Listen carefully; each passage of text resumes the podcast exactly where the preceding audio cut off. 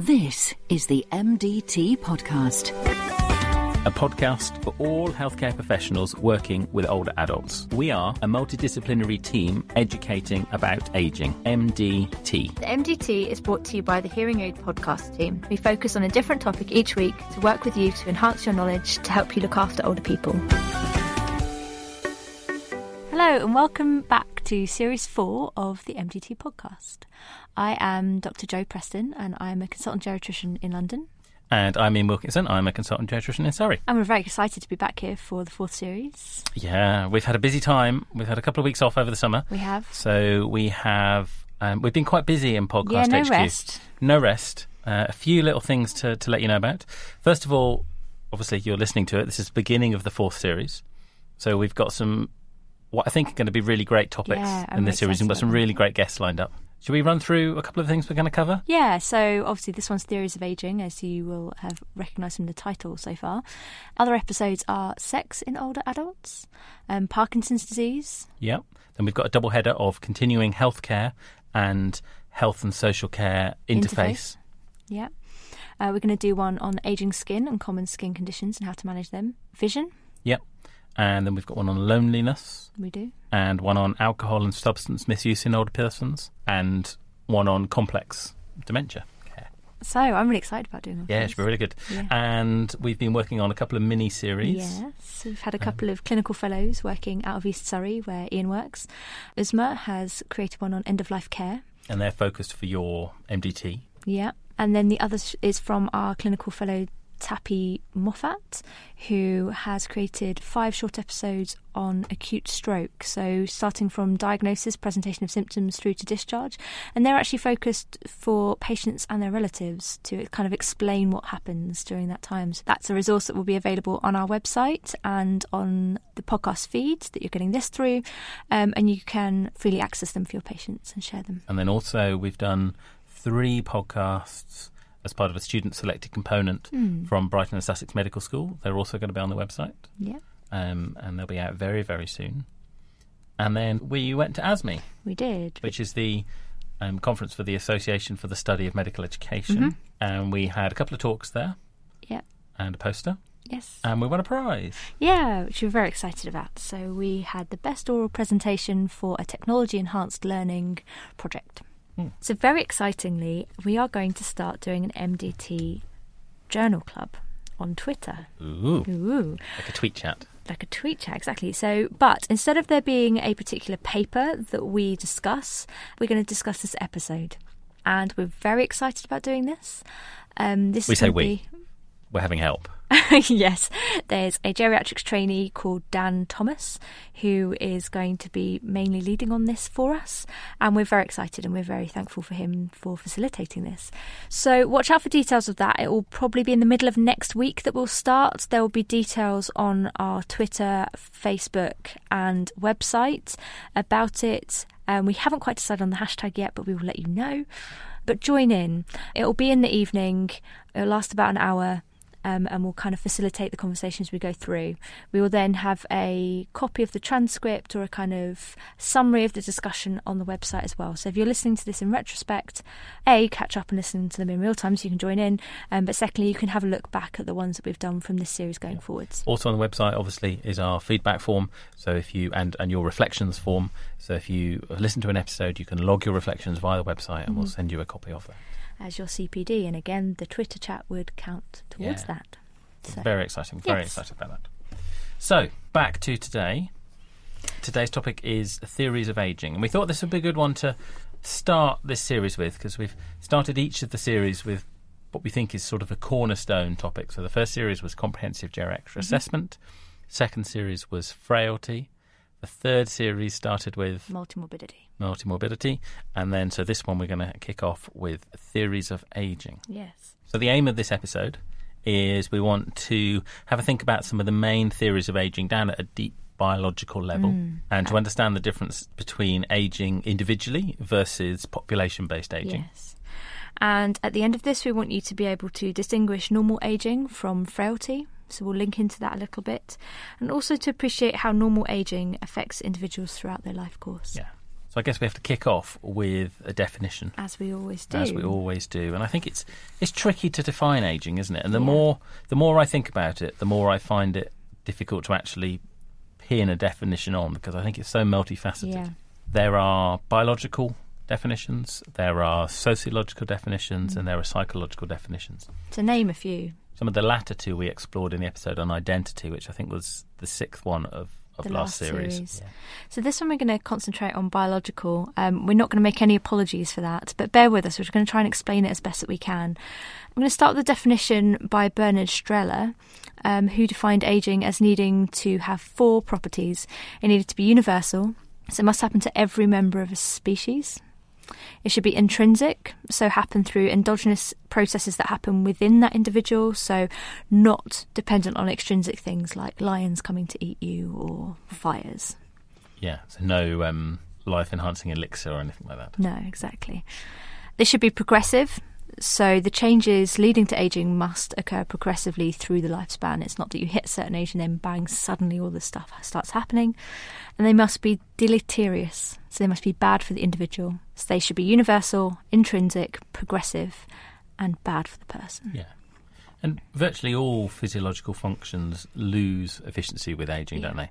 So if you draw a curve of maximum bone density or maximum heart rate or FEV1 or renal perfusion, they all follow a very similar curve that you start off your life with not 100% function, you develop 100% function in your late 20s, early 30s, and then kind of from then on there's a gradual decline at mm. about 1% per year, something like that. And that leads to a loss of capacity to maintain your homeostasis when faced by an external challenge. Mm. Such as an illness or something like that. Yeah. And that is kind of the underpinning idea behind frailty as well, isn't hmm. it? But frailty is, I kind of think of it as you as the individual, whereas aging is the process that's going on in the background. Yes. And there is some school of thought that if we live to very advanced age, we would all start to exhibit some signs of frailty. So the question with frailty really is why do those people show those things earlier? Why do they have this accumulation of these age related deficits earlier than other people? Yeah. Uh, so, what we want to discuss first is the difference between individual aging and population aging. And I think that's really important because quite often we see this written in newspapers and news articles and magazines of the kind of the population aging problem. And I think it's really important to understand what they're talking about and what they might think they're talking about when they're not. So, we're going to talk briefly now about the difference between individual aging and population aging. So we know that the age of populations has increased worldwide as the extrinsic factors are brought into control. So as we reduce infant mortality and we have public health interventions like vaccinations and sanitisation, we reduce the drop off in the population Yeah. and therefore the mean age of the population increases. Yes. Um, so when we're talking about aging population, that's what they're talking about, isn't it? Is that average age Yeah. of the whole population, not what you're able to do on average. Um, so there's a dependence on the ages of everyone else in the population. Yeah. So if you've got loads of young children, the mean age of the population will be reduced. Yeah. which is why I think part of the thing that in Western countries at the moment, fertility well, well was reducing, Yeah.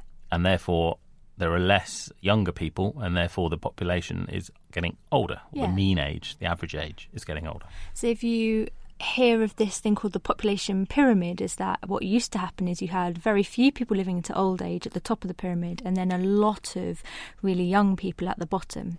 Like a pyramid. Exactly.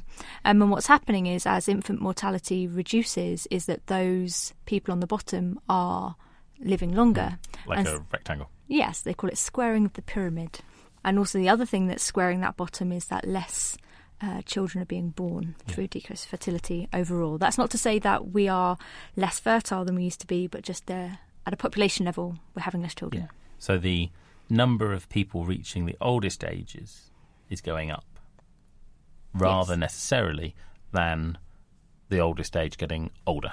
Yeah. So, what we're interested in this episode is how long can we live and why? And has that increased? And if so, why might that be? Because that gives us clues about what's happening at a physiological level um, and how we work as humans that's causing that change in the population level. So that was the nerd alert, and I think that kind of now fits for the rest of the Yeah, episode. sweeping the whole way through. But stick with us. Yeah. It's going to be good. So, the first thing we're going to talk about is a concept of senescence, which you may have heard of before. Um, and I found a really nice definition of this I quite liked. It's really hard to spell senescence. It really I is. I find it really hard. There was a lot of spell checking when I was trying to write this down. There's lots of E's and S's. And- well, there's two S's. There's lots of E's and, and but only yeah, and two C's. It's it's it's confusing. Maybe we should change MDTs to a spelling game in the future. I, I don't think we should. I think that would be a really bad idea. Uh, so, uh, this nice definition, which came from senescence.info, uh, which is a website, um, says senescence has no function, it is a subversion of function, which I quite liked. Mm, that's really cool. Um, so, senescence is when a cell stops dividing, but it remains metabolically active. Now, that's important because what it means is those cells aren't being cleared. What usually happens when a cell dies is it will undergo a process called apoptosis, which is kind of programmed cell death. Um, so there will be signals that this cell has stopped being functional, and the immune system will come along and it will clear it up, sweep it out, and take it away. Whereas with senescence, it doesn't. It just stops dividing and it sits there. Now, what used to be thought was that that cell then just sat there quietly and didn't do anything, but there is a school of thought now saying that actually the environment around that senescent cell can become pro inflammatory, which fits with some of the frailty theories and um, kind of theories of aging around there being lots of inflammation as causes of chronic diseases or contributors to chronic Mm. diseases. And oncogenes can induce senescence in cells, can't they? So an So- oncogene is a, a gene that's got the potential to cause cancer or Yeah. unregulated cell growth. They're usually involved in cell in the regulation of cell division. Mm. So one cell becoming two, Yeah. and they start as proto-oncogenes, Mhm. and they need a mutation to make them an oncogene, Yeah. and Which then they become a problem. which makes them really ripe for studying and research because they're kind of controllable and you can kind of see what the mutation is and the problem. And we so we know that lots of studies have, have looked at the effect of them on senescence. But in the context of aging, there's going to be lots of other things that are going to signal to a cell to go into senescence. So there's going to be lots of other chemicals, lots of other biological things that are happening. And so it isn't so clear cut in the context of aging as to what might be driving that process. But oncogenes definitely may be one. And we definitely see that um, the increased incidence of cancers with age are likely to be in part due to these Yeah. oncogenes. And senescence is not just seen in the context of aging. No. You can have cell senescence in other times. Mm. For example, when a wound heals, once it's healed, the myofibroblast cells that are doing the healing don't need to do that anymore, and they suddenly go into senescence to prevent excess fibrosis at the Mm. site. And the nice one that I learnt doing this, which I didn't know before researching for this, um, it's the same when building the blood supply for an embryo.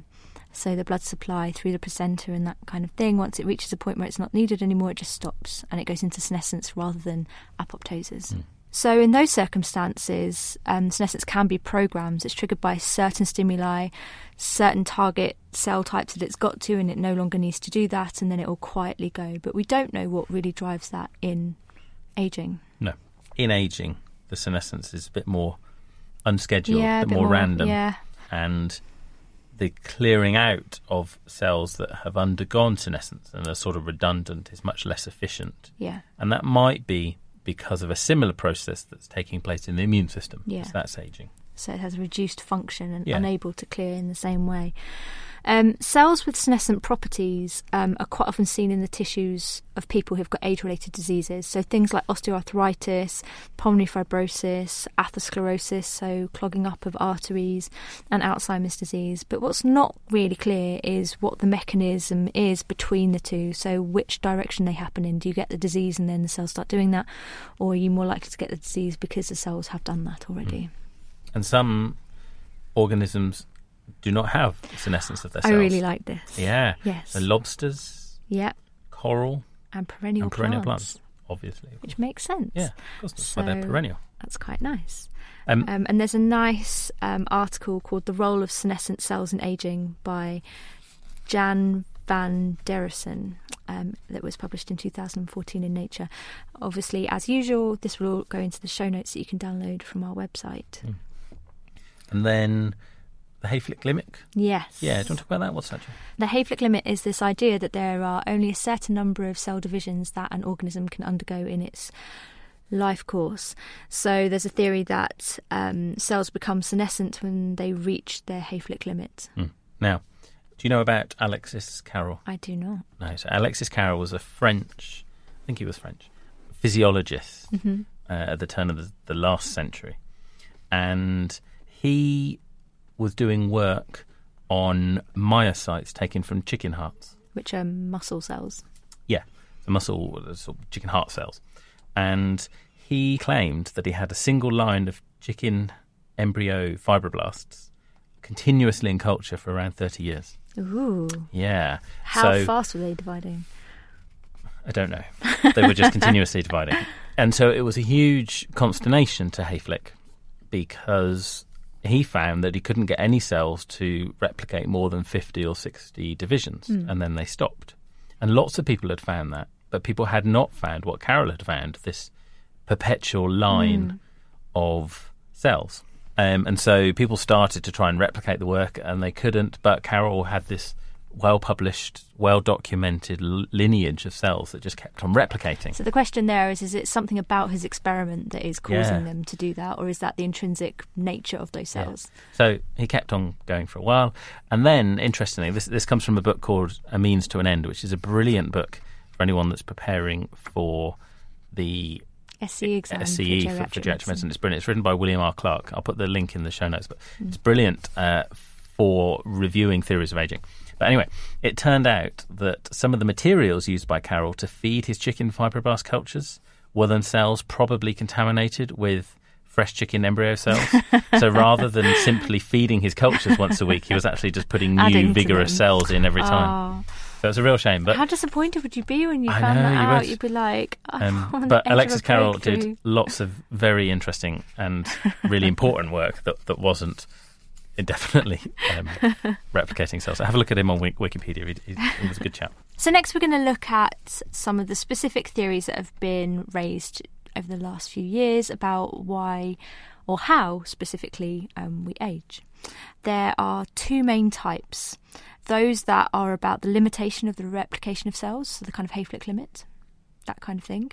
And then those theories that look at all of this from an evolutional point of view. Yeah. We're going to rattle through them fairly swiftly Yeah. and not go into huge amounts of detail because, you know, that You could read for hours you could read about for hours. each of them. yes. And Um, I, I just reference you to that book that I just mentioned yes. if you want to do that. And in the show notes, there are how the articles that we used to put this together, and there's some really nice review articles there. So um, this is a is a nice intro. Um, so the first, which some of you may have heard of, is something called telomere shortening. For those of you who haven't heard of telomeres before, they are the bits at the end of your DNA. So if you imagine when the news is on and they're talking about DNA things, you see this kind of X shape with two long legs, and telomeres sit at the end of those. Yeah. It's like the Legs. um so it's at the end of a chromosome. Yeah. So it's like the plastic bits on the end of your shoelace. Yeah. Yeah. So they're they kind of the end of the protective shoelace. bit. Yeah. And each time the cell divides, um, a little bit of the telomere is used up. So the more and more the cell divides, the less buffering it has at the end, and the more likely things are to go wrong. Yeah. And then with each round of cell division, eventually more and more of this protective cap comes off. Mm-hmm. And then at some point, the two ends of the chromosome may actually stick together. And then it makes it really difficult for the body to sort of read it, if you like, and unzip it and replicate it and copy it. And that means that you then start getting abnormalities within chromosomes, and that can activate some of the um, internal mechanisms within the cells. They're kind of surveilling and saying this one. Yeah, and the whole longer control functioning well. mechanisms Yeah. start to go up the swanny. Yeah. And so what we're saying there is eventually they become too short to divide safely, so it stops to prevent errors that may lead to things like cancers Yeah. or other mutations. Second idea is something called the damage accumulation theory, Mm-hmm. and this is um, Tom Kirkwood has Yeah. written a bit about this, um, saying that aging is a result of the accumulation of faults at a cellular and a molecular level due to a limitation of maintenance and repair mechanisms. Yeah, for whatever reason that is. Yeah, so it's not the cells themselves, Yeah. but it's the maintenance and repair Yeah. side of things that, that stops working so well, and therefore errors are allowed to propagate and permutate, and Yeah. um, they continue. Yeah. Um, the next is around uh, the free radical theory of aging, or sometimes it's a mitochondrial theory of free radicals. is very similar. The mitochondrial theory of free radicals uh, runs along the same lines. So, free radicals are um, made from a chemical reaction that involves oxygen molecules. So, when oxidation happens, so you're adding oxygen to something, you can sometimes get these little oxygen molecules coming off that are kind of like renegade O2. They're not stable oxygen. Renegade O2. Yeah. O2 being oxygen. Yes, and so they You've kind of these renegade oxygens yeah, floating run around. and they Yeah. kind of cause loads of damage to everything nearby because they just desperately need to bind to something, and in the process, they just cause loads of damage um, and lots of other chemical processes in trying to stabilize themselves. And what studies have shown is that this happens a lot more in older cells than it does in younger ones, and also species that have got high levels of free radicals tend to have really short life expectancies. And that's balanced by antioxidants, which mop up the free radicals Yes. and help protect some of the cells. Which is why you'll you'll hear of the you know lots of adverts for things like face creams and stuff that they say they're full of antioxidants Mm. and food is full of antioxidants. And the idea is that it may mop up some of these free radicals, these renegade oxygen molecules that are bouncing around the And place. vitamin E, that's a big thing. You see in lots of um, face creams and hand creams and things. Mm. Um, and again, that's because some um, biological evidence has shown that that's good in, in helping with the oxidation. Yeah. And that's supported by evidence that shows that chronic oxidative stress throughout the lifespan does play a critical role in aging overall. So that kind of all fits in together. And the mitochondria are the kind of powerhouses of the cells, and they're the bits that are doing all of the using oxygen and turning it into energy. Yeah. So they're some of the main sort of ideas about replication of cells Mhm. and damage to cells. And then you can kind of think about aging on a, a more almost philosophical level. You can kind of pan back out with the camera a little bit, and rather than thinking of the individual cell, you can go a bit further out Look and at the kind of generations Yeah. and evolution and what we'll, we'll call these the evolutional theories. Yeah. And they're based on the idea that the biological processes associated with aging have an advantage to the group over the individual. But what we know is that humans regularly live beyond reproductive age.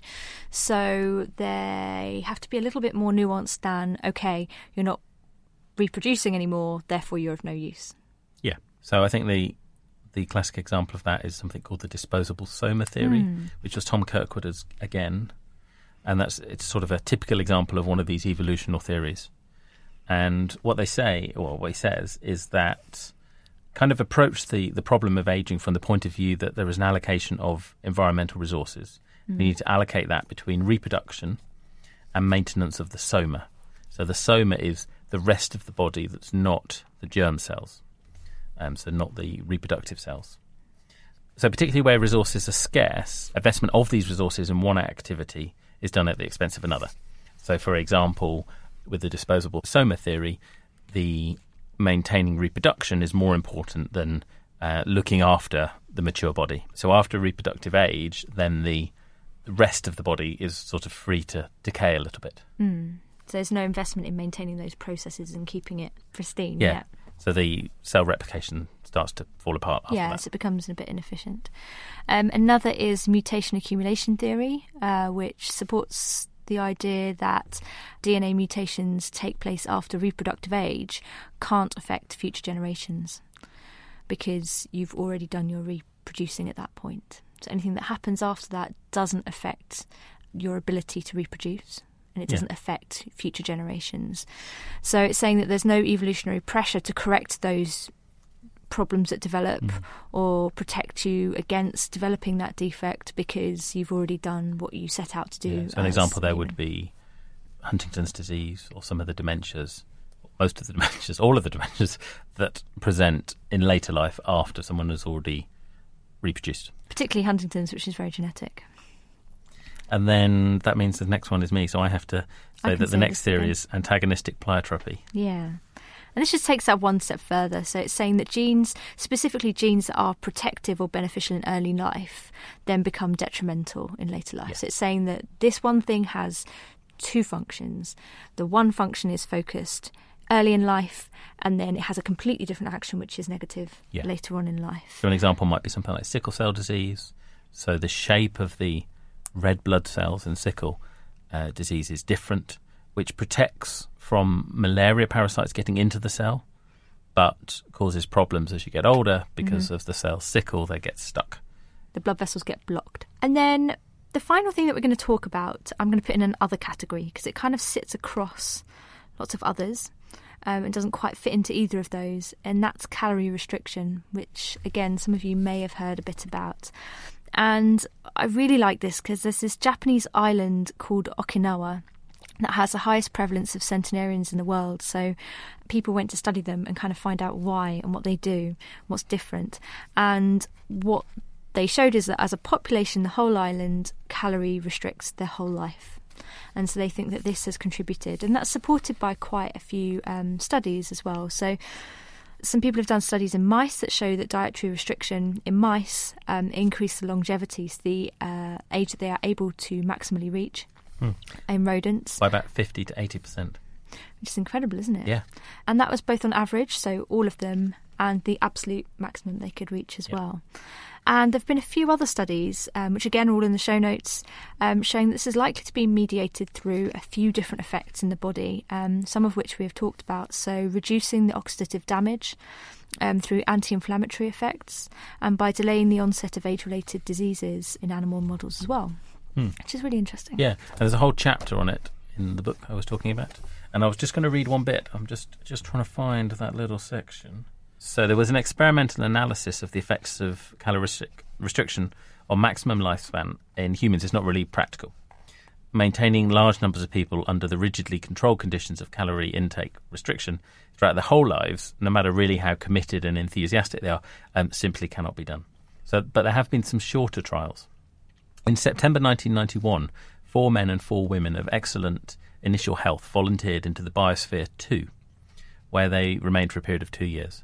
Biosphere 2 was a three acre compound near Tucson in Arizona, um, built originally to test the feasibility of a biological self sufficient human living unit that might be involved in extraterrestrial exploration. Ooh, Mm. exciting. It was called Biosphere 2 in recognition that the Earth is Biosphere 1. um, one of the objectives was to raise all of the required food internally to recycle solid, liquid, and gaseous waste products and generally to remain independent of outside influence for as long as possible, other than energy from the sun. Although not part of the original plan, the biospherians adapted to what was, in effect, uh, a calorific controlled diet, which was largely vegetarian, supplemented by small amounts of fish and animal meat. They had three meals a day, and all the food was consumed. The average total calories was 1,800, and fat was kept to a maximum of 30% of the total calories consumed, and care was taken to ensure a proper balance of all the major food groups. One of the members of the group was Dr. Roy Walford, who was a physician who'd been a pioneer in some of the animal studies on the effects of calorific um, restriction on longevity and immune function. That's bias right there. Uh, well, possibly. He'd been looking at calorie restriction himself for a few years before Biosphere 2. Anyway, so given that bias, after six months on the Biosphere uh, diet, weight loss ranged from about 10 to 15% for people that were already pretty well beforehand. Average blood pressure dropped by 20%, cholesterol levels dropped by about 35%, and serum lipids by 30% as well. Now, it's risky to attribute those changes entirely to the diet. Um, but you've got to admit that, well, the chapter in the book that I'm reading says it must be admitted that these changes parallel closely with those seen in previous studies of animals, particularly some of the higher primates um, who were maintained on calorie restricted diets. So it's interesting. Interesting, yeah. Which kind of brings us back to how is this going to affect us all? Mm. In the kind of bringing us kind of out from that small lens out into the kind of bigger picture again. And because clearly the extent to which those processes affect the individual will determine their life expectancy. Um, improved public health and better earlier preventative health measures, including advances like PCI that we have, are maintaining to people um, to live longer. So those kind of external elements that we're kind of bringing into people's life expectancy as well um, mean that people are more likely to experience the consequences of these biological processes. I want to link us back then to the population ageing that we were talking about at the beginning and talk about a couple of theories of population ageing and how living longer might influence actually the population structure. And there are three main schools of thought, and each of them have studies supporting them and against them, and they're all incredibly difficult to study. So I, I think it's very difficult for us to know which they are. But I think it's a nice way to frame Mm-hmm. this discussion, which is one is the compression of morbidity, one is the expansion of morbidity, and the other is dynamic equilibrium. Um, and they're pretty much what they say on the tin. So Fries says that there's a compression of morbidity, that actually you will live healthier longer, Yep. and then uh, you will Morbidity will be squashed up at the end. Yes, you'll Yep. suffer all of those years of ill health eh, in a relatively short period before the end of your life. Yep. Sounds a very depressing sentence. Yeah, but there is evidence for that. I've seen that. There is. The next is expansion of morbidity, um, which says that we will may get an onset of disability later or illness later, but because we're living longer, we'll spend a higher proportion of our lives with greater morbidity. And then the middle ground is from a guy called Manton, who says there's dynamic equilibrium, saying there's probably somewhere in the middle. There's probably a bit of both of those things happening, so it's not necessarily one or the other. Yeah. So I think that wraps everything up. Yeah. That's what we wanted to say about theories of aging.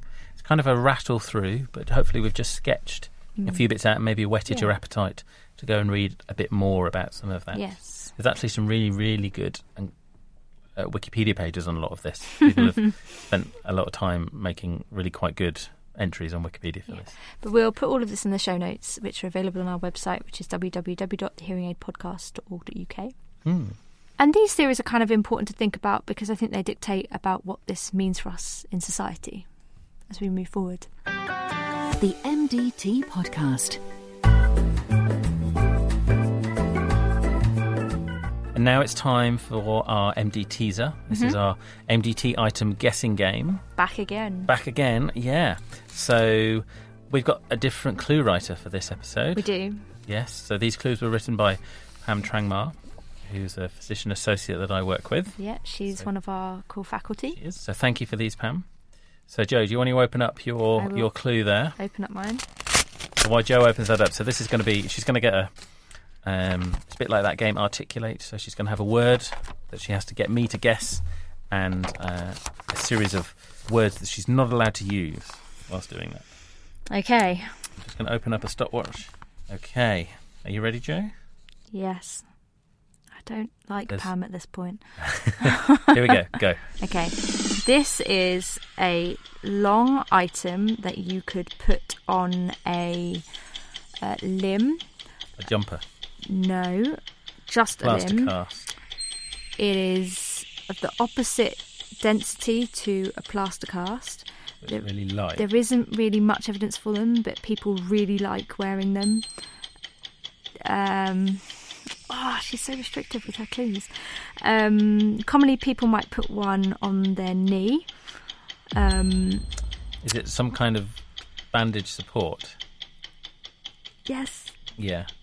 Is it like a Tubigrip? it is. It's a Yeah. Tubigrip. Aha! Forty-five seconds. Ah. So I wasn't allowed to say elastic bandage, compression, variable length, variable width, cream, soft material, patient control, joints, swelling control, or support bandage. Ooh. All right, here we go. Open up my clues. Let me get the timer. okay, Okay, are you ready? well, I'm ready. Okay, Go. So this is something that is a method of delivering. Injection. Yeah, delivering one of those. A drip stand. Um, a cannula. it provides A that pump. in a. Well, yes, it's kind of that. I'm not allowed to say that word, but um, Syringe driver. yes. Amazing. So that was 24 seconds. Well done, you win. Or- Yes, or I I win. do. No, I win. I'm getting you to guess it. I win. so I still words, feel like we haven't worked out who's the- the winner in this game. the words I wasn't allowed to use were constant uh, pump, injection, intravenous, bedside, pain control, palliative, medicine delivery serv- device, uh, liquid or measured dose, or refillable. Quite a lot of words I wasn't allowed to use. there. yeah. Lovely. So now we have one for you. This is a sound uh, that we have recorded from one of our MDTs, and this is what it is. And we'll play it once more. So if you think you know what that is, drop us a line. You can tweet us at MDT underscore podcast using the hashtag MDTeaser. or you can let us know on Facebook, which is facebook.com forward slash MDT podcast. Or via the website, which is www.thehearingaidpodcast.org.uk, and follow the links to contact us. Yes. We have a mug. We have an MDT mug oh, Up for grabs the here. first person to get whatever this sound is. Come on, guys. And we'll give you the Everyone answer in wants one a, of in a couple of episodes' time. Yes. So that's it for this episode. The MDT will reconvene in two weeks' time with an episode on Parkinson's disease. Dr. Wilkinson has previously received funding from Astellas and UCB Pharmaceuticals for delivering educational activities. The MDT podcast is a hearing aid podcast's Big Things media production. Additional music by Kevin MacLeod. This podcast has been made possible from a technology enhanced learning grant from Health Education England, spreading education throughout Kent, Surrey, and Sussex. For more information, visit thehearingaidpodcasts.org.uk.